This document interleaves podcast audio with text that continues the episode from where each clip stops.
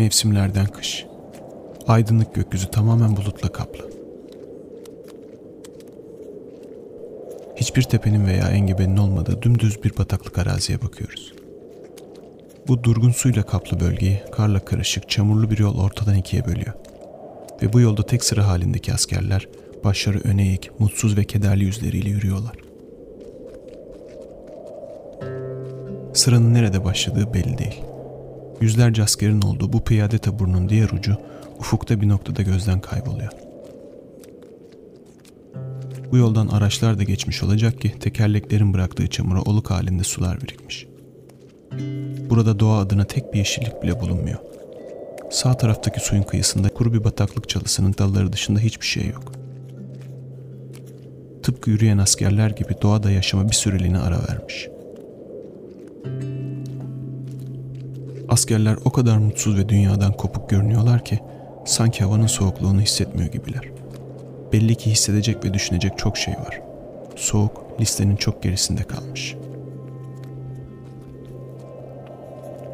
Sonlanmış bir çatışmadan dönüyor olmalılar ki hiçbiri tedirgin ve tetikte değiller. Bugünlük mesaileri bitmiş. Yarın erkenden kalkıp başka bir yerdeki yeni bir çatışmaya gidecek, işlerine kaldığı yerden devam edecekler. Sonra yine aynı bu yoldan geri dönüp umutsuz ve her şeyden vazgeçmiş bir halde ertesi günü bekleyecekler. En önlerinde sağ kolundaki işaretten anlaşılacağı üzere rütbeli bir asker yürüyor. Bu askerin üniforması kolundaki rütbe dışında diğer askerlerinkiyle tamamen aynı. Tüfeği sol omzuna asılı, namlusu aşağı bakıyor. Yeşil ve kalın kumaş üniformanın üzerinde kahverengi ve baldıra kadar uzun bir yelek var. Bu yelek su geçirmez bir kumaş gibi duruyor. Hem su geçirmez hem de soğuktan koruyor. Yeleğin üzerinde yeşil renkte kalınca bir kemer ve omuzlardan inen ince bir askılık bağlanmış. Bu iki askılıkların ikisine de göbek hizasında yine yeşil renkte kılıf benzeri geniş bir çanta takılmış. Çantaların yukarıdan sarkan kapakları düğmelenmiş. Sağ taraflarındaki çantanın hemen arkasında da su matarası takılı. İstisnasız tüm askerler aynen bu şekilde. Bir örnek. Miğferlerin şekli yarım küre biçiminde ve tüm etrafını çevreleyecek şekilde siperlikli. Üzeri file benzeri bir şeyle kaplı. Belki ufak tefek şeyleri sıkıştırmak için, belki de parlamayı önlesin diye kamuflaj amacıyla yapılmış. En öndeki rütbeli asker sol kolunu beline bağlı olan çantanın üzerine koymuş. Baş parmağını da omzundaki tüfeğin askı ipine takmış. Sağ kolu boşta.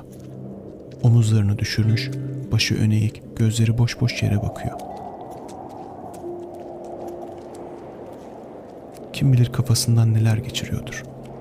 Belki de hiçbir şey düşünmüyor, sadece yere bakıyordur. Gözleri açık bir şekilde uyuyor bile olabilir. Onun hemen arkasındaki asker biraz daha rahat görünüyor. Belli ki gamsız bir yapıya sahip. Omuzları dik, gözleri kapalı bir şekilde yürüyor. Sol eliyle de üniformasının sol yakasını tutuyor. Önündeki rütbeli asker kapatsa da sol kolunun dirseğini çantasına yasladığı anlaşılıyor. Tüfeğini ensesine ve omzuna yaslamış sağ eliyle de tutuyor. Sıranın biraz gerisinde başı yönelik olmayan bir asker daha var. Bu asker kafasını sağa çevirmiş uzaklara bakıyor. Neye bakıyor bilemeyiz ama manzaranın keyfini çıkarıyor olamaz tabii ki. O iki asker dışındakilerin hepsinin boynu bükük, başları eğik. Güneş ufuk çizgisine yakın bir konumda. Akşamüstü mü yoksa sabah saatleri mi belli değil. Gökyüzünü kaplamış bulutlar güneşin etkisini öyle zayıflatmışlar ki göz almayan parlak bir küre gibi görünüyor.